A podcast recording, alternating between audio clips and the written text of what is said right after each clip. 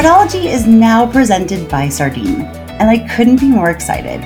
You'll get to meet their founder, Soups, and some of the team later this quarter, and you'll hear a bit more about why they've caught the attention of some of the smartest fraud leaders I know throughout crypto, fintech, financial services, and e commerce.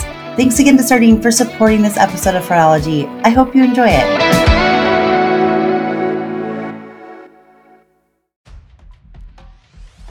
Welcome back to Fraudology. My guests today are Matt Vega and Siddharth Shah, Sid for short. Matt was previously on Fraudology twice.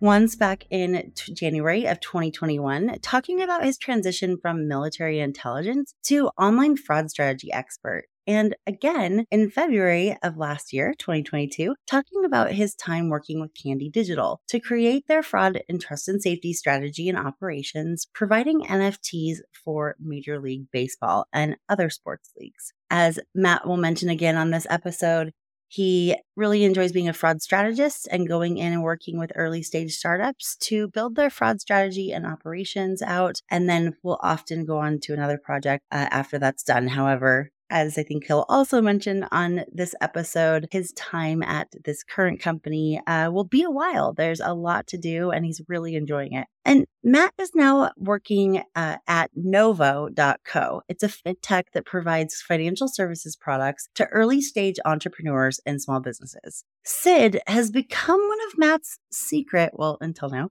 weapons at Novo in his role as Senior Product Manager of Onboarding. Sid previously worked for Cornerstone Research in several roles providing financial analysis to attorneys in commercial litigation and regulatory law. He also spent some time at one of the first mobile banks, N26, being head of product management for onboarding there. Together in less than a year, Matt and Sid and other really great members of their team have worked insanely hard to build strategies for each of Novo's financial products that both provide risk mitigation and safety for their customers. As Matt and Sid will explain soon, Novo's core customer is one that most traditional risk strategies would deny for accounts or do business with, primarily because they often use unfair verifiable data. So they've had to get creative to minimize their organization's risk exposure while maximizing revenue, especially in the current economic climate that many fintech startups are facing. Because I've known Matt for a few years now, and because I'd had the privilege of speaking with Sid in the past, I knew that this conversation would be a good one, full of nuggets of wisdom and practical advice.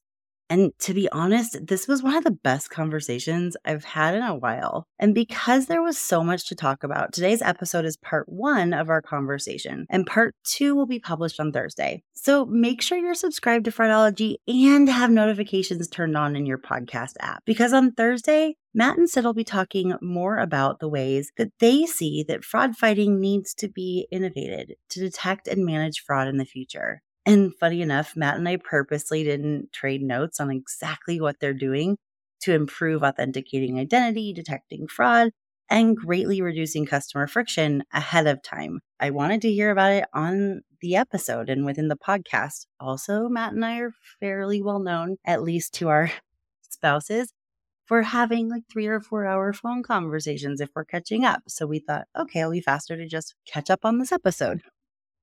But not too surprisingly, the concepts that they've developed are exactly where I see the fraud prevention industry needing to adapt to quickly. If we'll ever be able to maintain and or earn customer engagement trust as well as detect fraudsters and bad actors and abusers within our network. I'm sure we all know that they're getting better, sometimes with lower level technology, but they're still getting better. And so we need to continually adapt and grow. And I think just like we had a pretty big iteration of change in strategy and technology and products about six to eight years ago, I really believe that that's coming soon. And so you'll get to hear all about that on Thursday. It was really a good conversation and very surprisingly tied in with our current sponsor right now. So more on that on Thursday. And that was completely like not planned at all. and on today's episode, Matt and Sid are going to talk all about kind of challenges they've had within creating this strategy uh, for Novo for very unique circumstances and unique types of customers with challenges that traditional fraud fighting technology and strategies don't necessarily work for, as well as some of the lessons they learned in vendor selection and overall mapping out the product and all of that. So both conversations are really good. So let's listen in on the first part of my conversation with Matt Vega and Sid Shah, both from Novo.co.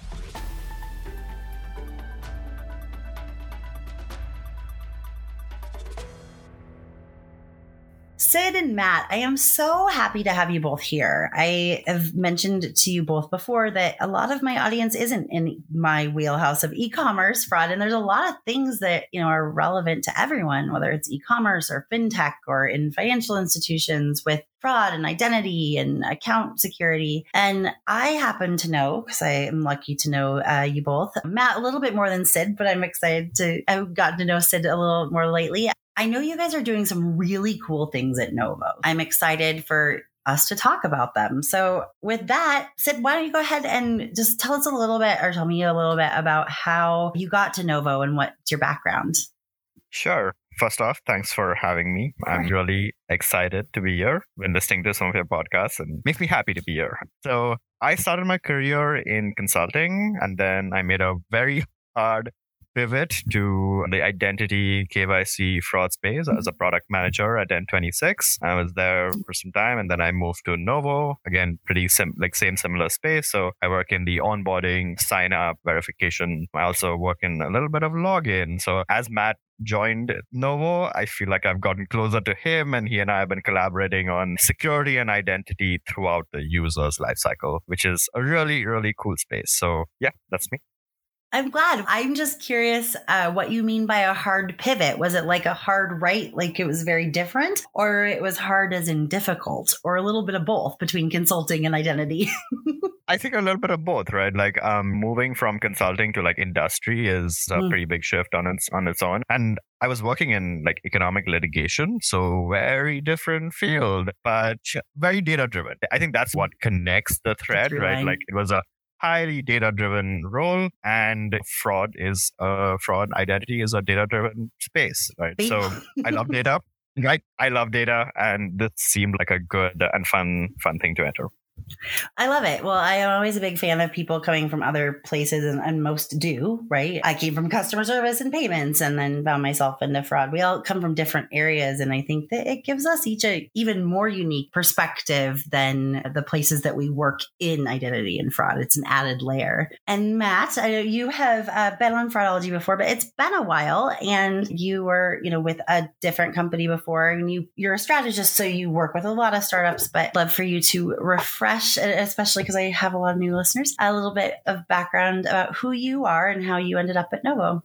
Yeah, thanks, Chris. And again, always a pleasure to be here and always a pleasure to hang out with you. Yeah, so my background, I've been in the fraud prevention space, give or take, going on 15 years. As you and I, same time frame, got into the space when nothing existed and we had to figure it out with duct tape and bubble gum. And luckily, I've had a really interesting career from going into military intelligence and spending time working more for on the government side, and then also as a fraud strategist. And I've had the pleasure of working with a lot of great companies had spent some time at Instacart, worked with payment processors. I've worked within the NFT crypto space. Before this, I was working with Candy Digital, which is an NFT platform. And one of the interesting parts of my kind of subject matter expertise is solving usually either major problems or standing up entire new programs. So I either usually will come in when there's a problem or when there is a brand new strategy that they want to stand up, new teams, new operations, new tech stacks, etc. So that has brought me over to Novo to work with all sorts of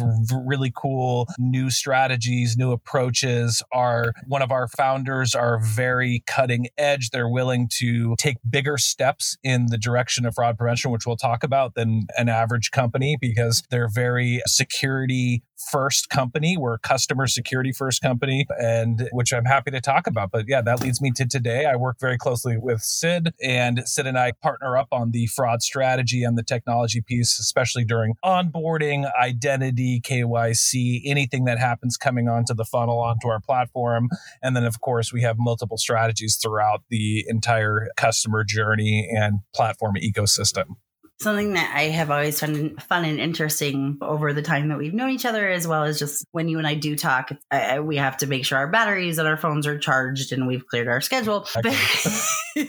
not just because we both love to talk, but we love to dive into like the details and the nuance. But something I've definitely noticed, you're similar to a consultant in the fact that you like to really go in and fix the problems and stay, but exactly. you stay there for a while, right? And you'll work yep. with one or two companies at a time in their startup phase and get them going Whereas I will often do more shorter term projects and kind of help on the sidelines. And so we both love to do that and be the ones who probably because we're gluttons for punishment, but we also love a challenge. And that's what I'm getting 100%. to is we both love to do the the strategy part and the building, but the sustaining I learned a long time ago. I'm not as much I don't like the sustaining part as much. But thank God there totally. are a lot of people that do. but I've noticed in the companies that you have chosen to work with, some of the most common there's always going to be outliers but some of the most common themes are that they're unique business models and they have sure. challenges that you haven't ever gotten to dive into before and 100%. i think it makes yeah and especially with the last two companies you've worked with i think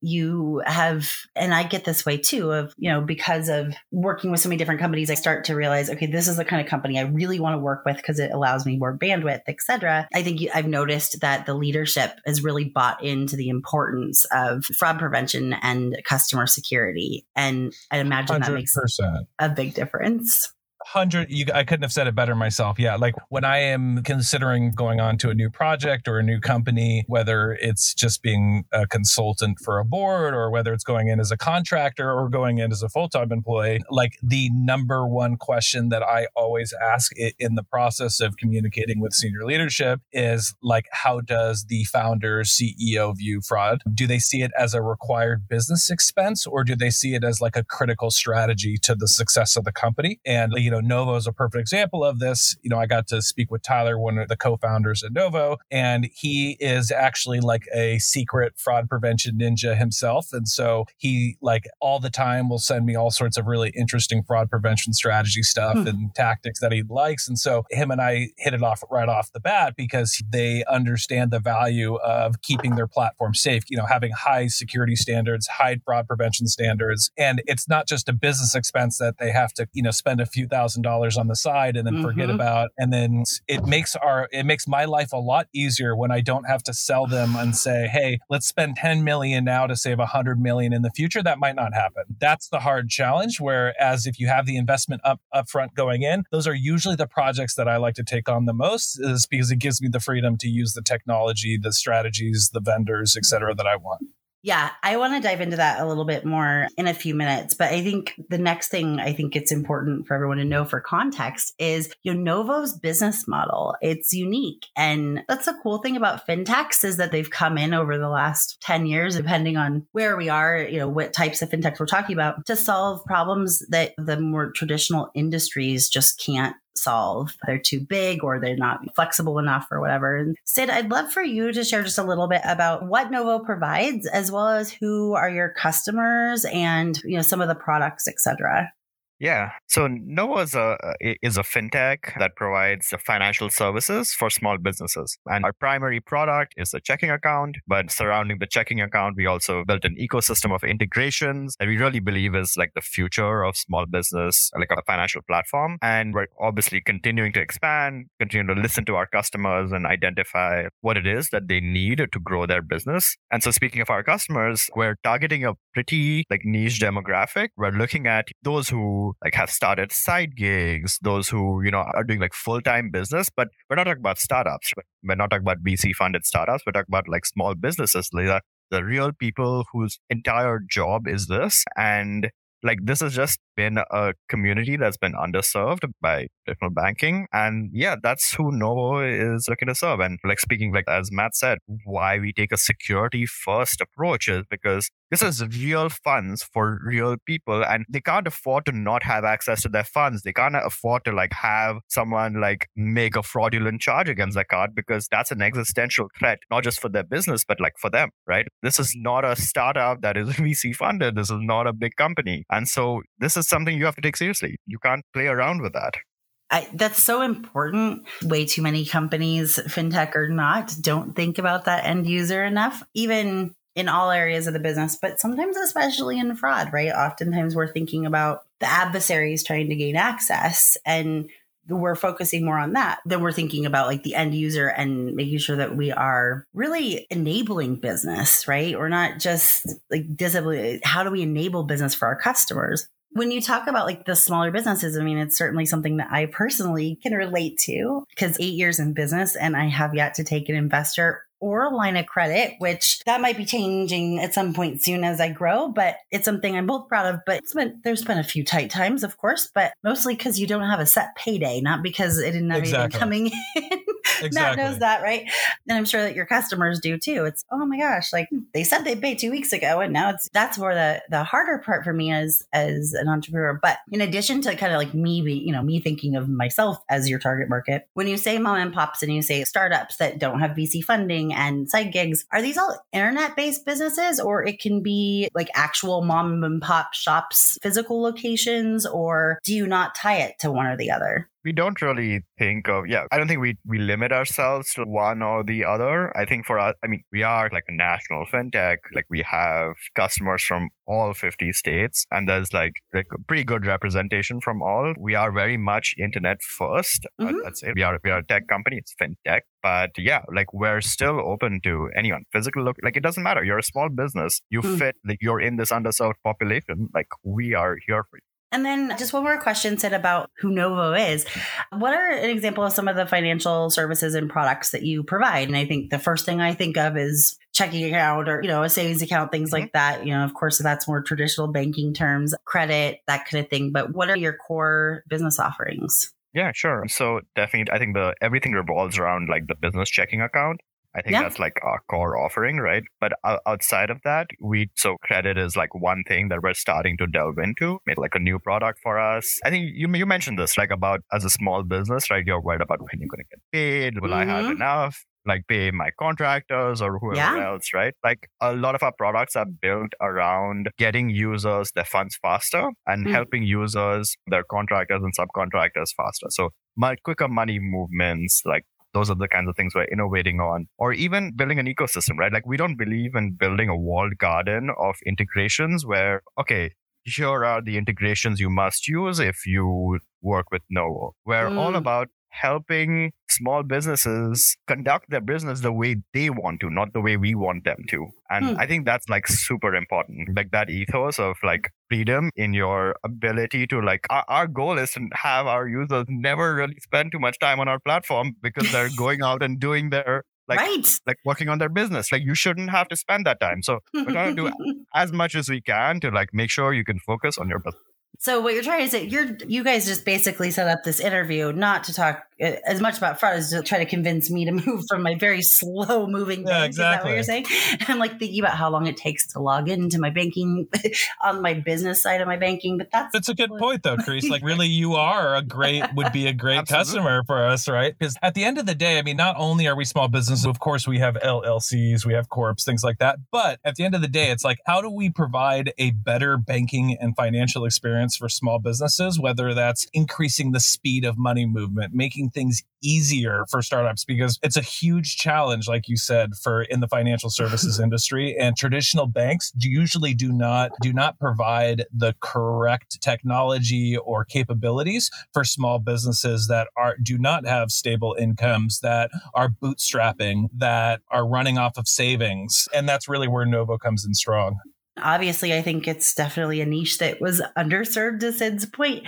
Not to make it about me at all. It's just I can relate to this more than I can in other ways because I have been a small business owner for eight years and I really honestly have just bootstrapped it and figured it out without, I mean, I, I really, I have been loyal to my bank and, and my credit union or, or whatever situation that is, but at the end of the day, if there's a better situation, those are things. But one of the reasons why I'm loyal to my financial institution is because I know that they take fraud seriously, even if they don't have the liability on something. That's why I, you know, we have the majority of our accounts with them, business and personal. And so on that through line, I mean, knowing that especially one of the reasons why banks, eh, traditional financial services companies don't have a lot of good products for small businesses is they don't want to work with them because they can be unreliable or they can, you know, not have good credit or they can be hard to verify because they haven't had a business for very long. Exactly. They just started. Knowing that and knowing that your founders, it was important for them to put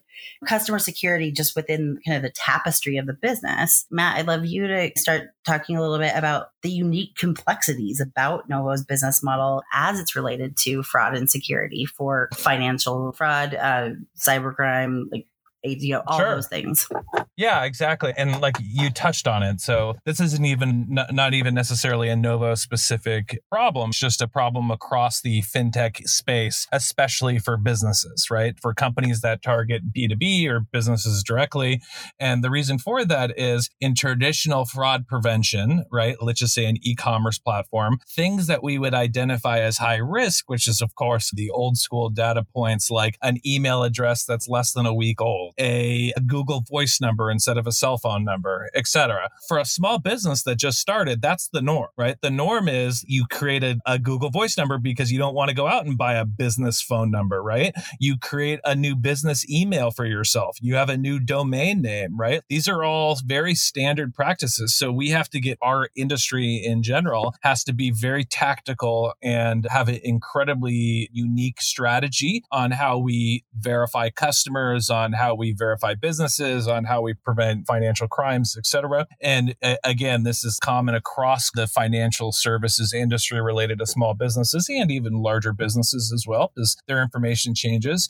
And so, because Novo has had this security first approach and a strong fraud prevention ecosystem, we leverage basically any of the like when you think of top performing technologies, technology stacks, and vendors, there's a good chance we work with them. So, in order to succeed in our space, data enrichment is incredibly important, right? Making sure that we have certain data points and we enrich the heck out of them, right? We want to get every more intelligence that we have to make educated decisions, the better. And not only is it better for our customers to help protect their businesses, but it's also it's better for the business because we make sure that we have our target market, right? And we're making sure we're keeping the platform safe. But it's also really important to like protect the integrity of the ecosystem, right? Uh, there's a lot of fintechs right now across the space, not even in our industry, are under the regulatory magnifying glass. And this is common across the space, right? And there's neobanks out there that have failed. There's fintechs out there that have struggled. There's, you hear stories of a big fintech that's customer facing, not business facing, that has high fraud rates and all sorts of regulatory issues happening. And Novo has, you know, that's to Michael and Tyler's, to their credit, our co-founders, they, they came out with that security fraud prevention first approach to protect their businesses and customers. And so that has allowed us, that has teed us up to be in an ideal situation right now because we aren't losing sleep. We're like, we're very, like, I'm comfortable. I will invite the regulators over to my house to have drinks any day. Like, because I don't lose sleep over it because I know we do it right. We go. Said almost no one in fintech ever. yeah, exactly. Exactly. I, the way I see it is you have to have that approach in our space in order to succeed and happy to talk about some of the strategies and things that we work on. But at the end of the day, that's the biggest challenge is how do you verify customers that have new data points that are unregistered, for example, on some of the traditional consortium models and some of the things that you work in, even on like open source intelligence tools that they have out there, white pages, etc. They will have virtually no information about them none doesn't exist so the that's where it gets tricky but there's some tricks around that as well well and that's a really good point Fraudology is now brought to you by Sardine. So, what is Sardine? I mean, other than a small, oily fish in the herring family. Sardine is a fraud tech platform that was ultimately built by fraud fighters for fellow fraud fighters with the features that they wanted in a fraud provider when they worked for companies within financial services, e commerce, digital banking, and consumer lending. They're a team who geeks out on the same minute data that indicate a fraud pattern or anomaly as we do. And they run investigations every day. Sardine's product is even measured with the same KPIs as you probably are. More specifically, Sardine has combined more than 30 data providers into one tool for you, benchmarked for performance into a single dashboard and API that can be used for KYC, AML, and payment fraud detection. But crucially, they also allow Sardine customers to use their own data, to access their own data, as well as the results from all data providers they work with and the features Sardine has created as they, their customers, need to use them. There's no more mysterious black box that calculates the risk of new accounts, logins, or transactions and magically turns them into a score that was most likely based on attributes that look risky to other business models. For some clients, they use Sardines as their full stack for all account onboarding, transaction monitoring, case management, etc. Others use them as a sophisticated data provider. Basically, Sardine fits to you rather than vice versa. So if you want to see for yourself that the product you've always wanted finally exists, you can book a demo at www.sardine.ai or by clicking the link in the show notes for today's episode. I actually was just thinking about a conversation I had with a client this morning where they've known about fraud for a long time, but one of the reasons that they kind of work with me on a monthly basis, we have a retainer. I've worked with them for two years now they like to touch base and understand it's a little bit different than a lot of the other companies I work with, but they like to touch base and understand what's new. Right. And I work with a lot of the companies that they are similar to. And so I, every month when we meet, I'm like, hey, these are the things that other companies are seeing, whether it's specific to like a bin or something like that, or it's more generalized. And today, actually, the fraud manager said, I'm realizing that I've had some like long term beliefs that I just can't think anymore about fraud. I like for example literally today she was saying i used to always think if they're using the email address of the person who owns the credit card that's not fraud there's no way that could be fraud but I had just gone through and told her all the different ways that you oh, know oh, yeah. a fraudster can get access to an email inbox, and she, because they had seen a large spike on this, obviously fraudsters had figured out, oh, okay, we can do it. And just, I don't understand why they would risk the customer seeing it. Like, sometimes they don't care because it's all upside margin for them. But other times they can gain access to the inbox, whether it's through malware or whether it's through knowing the email address of the cardholder and then putting it into haveibeenpwned.com and seeing what the breached passwords are for that email address and just, you know, rolling the dice and seeing if that person uses the same password that they did for Hulu six years ago on their email address. Like it can be. the answer is yes, they do. the answer is yes, they do. I guarantee it. unless they work in fraud prevention or something. Yeah, yeah, yeah. And it was just so interesting where she was like, I've always thought this. And so, similarly to what you were just saying, there are a lot of people that I'll see either they'll move companies or their company will say, Hey, we're going to take a new business model or we're going to go to a new geography where there is no data verification. Really, there's no public records data like they have in U- the US. And they're like, Oh my gosh, I'm flying blind. And that's not to say that, that those aren't easy to become used to verifying. But I love, um, and this is why you and I can talk about strategy for hours, Matt, is that there's always more than way to do something. And one of my exactly. mantras is that everything's figure outable. And as 100%. long as you can find a baseline, right? And so for you guys, your baseline is different than most people because most people, their baseline would be we can find their email and their phone number and all that. They've been using it a long time. The domain is you know long time used, whether it's for established businesses or consumers. But you guys are like, okay, well that's not our baseline anymore. So let's find a different baseline. Let's look at behavior. Let's look at device information. Let's look at other pieces. I think those are really good points. So do you have anything to add on that as far as like how your kind of unique business model adds some extra complexities when you're thinking about identity and knowing your customer? No, I think both of you actually like hit the nail on the head, right? Matt with his talk about thin files, and you also talk about device behavioral, right? Those are the, yes, the, that file or that public record can be thin. Here are the people trying to log in, sign up, on board, right? And you can't fake that, right? right. You can't fake your behaviors. Those kinds of things are honestly like, yeah, those are the kinds of things that like we've seen in the industry like that make a difference. Mm-hmm. And yeah like those are the kinds of things that we're working on at novo. Well and not only is it to prevent fraud right it's also because you're enabling business. These are people who if they went to a traditional financial services company with their brand new domain and they wouldn't understand that's why they were getting declined right? And their google voice number and all that that they look really shady compared to how who the you know the vast majority of who that financial institution works with because small business owners or gig economy workers are such a tiny little piece of their puzzle. Whereas you guys are really creating this strategy specific to this underserved market, which does give you a little bit more flexibility as well, because you can really hone in on, on how to, you know, if your whole mission is to approve these accounts and these people and these businesses that wouldn't get approved anywhere else, you do have to have a higher edge. You have to be cutting edge in allowing Correct. that strategy. I just, yeah, just one more thing I was just thinking of is I remember when Square first started, right? And me coming from a merchant services perspective, I was like, that's never going to work. Like, I know the underwriting process, it takes three days and, you know, they must have this much in reserves and da da da da. And then I got in my neck a couple, you know, a year or two later, I got to know the team that started the risk department at Square. And I know some of them still, or, you know, know the people that are still running it now. And risk was their competitive advantage. It was, you know, yep. 2009, 2010, when the traditional acquirers were not taking on payment processing for people that sold at farmers markets and craft fairs and all of those things from a payment processing perspective. That was how they got so big is it was their competitive advantage. And so I see that so much in what you guys are saying as well is you're seeing risk as an opportunity to grow rather than this thing that hinders business and is going to hold you back or be a cost of doing business.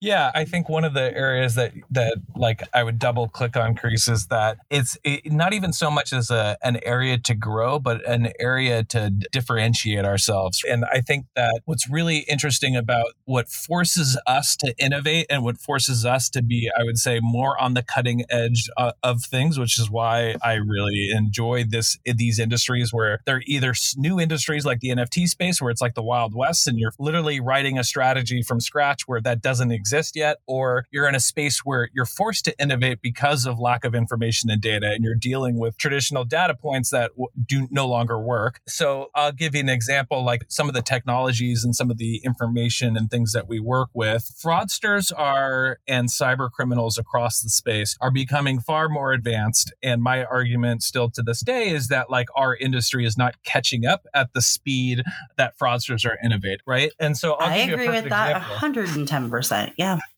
Right. And you know, I'll give you a perfect example which was quite funny. So one one of the people that I collaborate a lot with is Soups. He's the CEO, one of the co-founders at Sardine. He's a good friend of mine, so him and I will bounce ideas around just for fun. I'll try to, you know, he pokes holes in my logic, I try to poke holes in his. So we were talking about this new technology where basically it helps determine whether or not someone is for example picking up a phone off of a table and what angle the screen is in and etc. things like that, right? So literally after we had this conversation a week later, I pulled a video for him of what these fraudsters were doing is they tape phones onto a PVC pipe that went across and they hooked the PVC pipe up to a child's remote control car and they had the button go forward and backwards so that the phone angle would constantly move and tilt to be able to get through those technologies. Like sometimes very simple technologies and innovations that they came up with for probably 25 bucks mm-hmm. will break through that technology.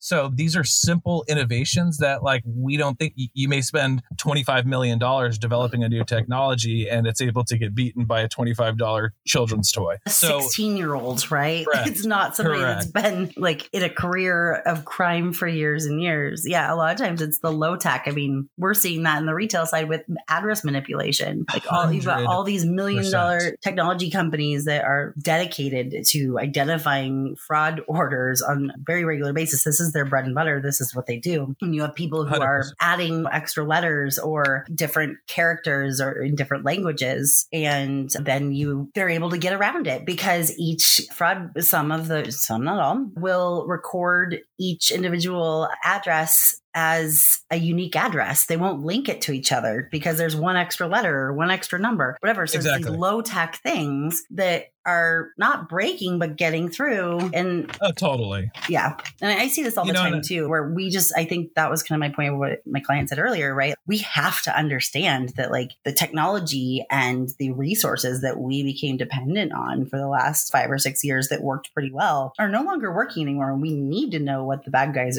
have access to what they know about what they're doing or else we'll just be comfortable thinking oh we're catching everything but you're actually not at all yeah, I think one of the biggest areas that I see as one of the biggest issues that I see across the industry is the lack of intelligence collection. Right now, the way that we learn in the fraud prevention space, both from the vendor side as well, like I blame both the merchant and the vendor for this case, is mm-hmm. that like we wait till the attack happens and then we learn about new approaches once when we've already taken a million dollars in losses or once when a company has already been completely wiped out.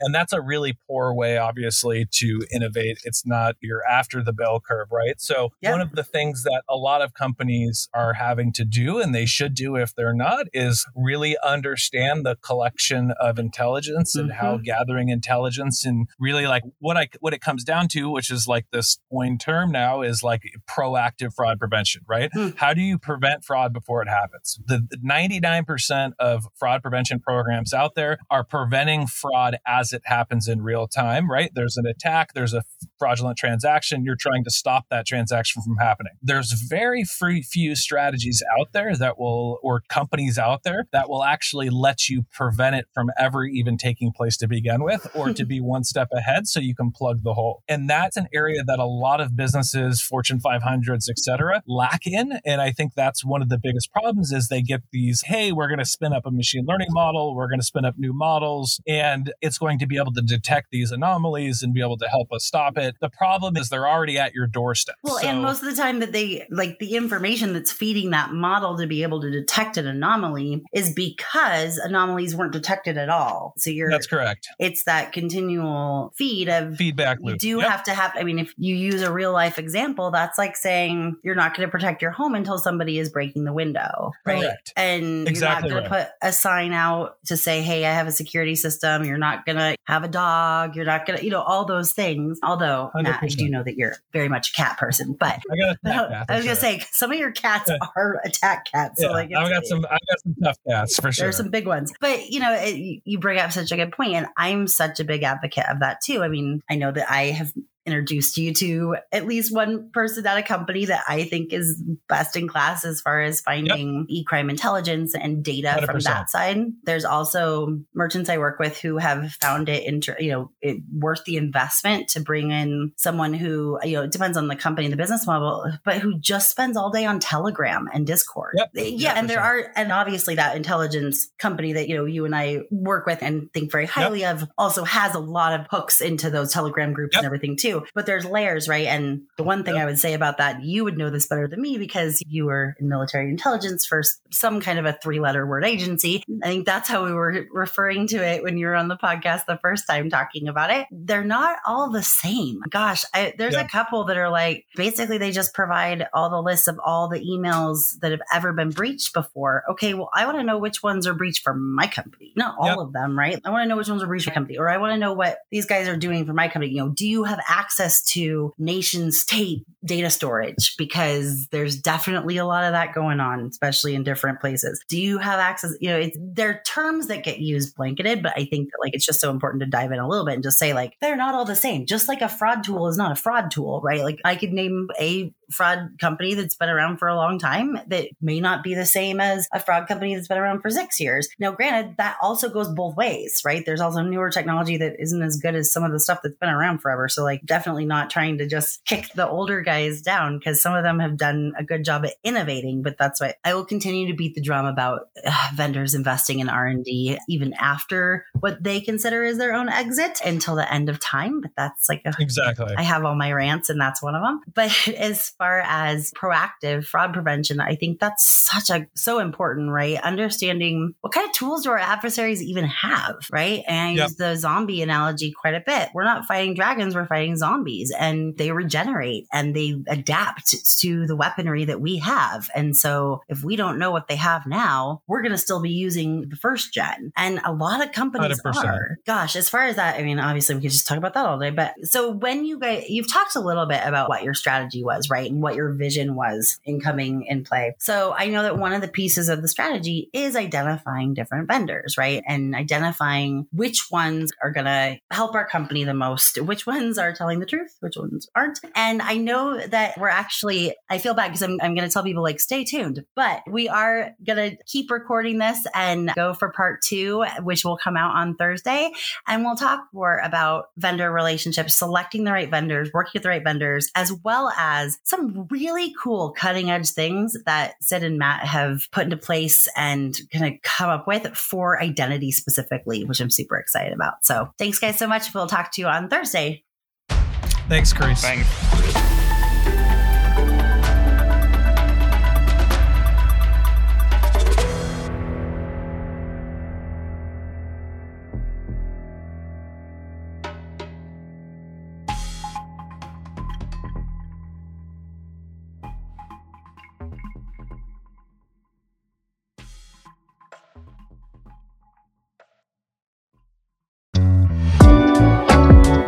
Again to Sardine for sponsoring this episode of Fraudology and for supporting information sharing and collaboration across the FraudFighter ecosystem.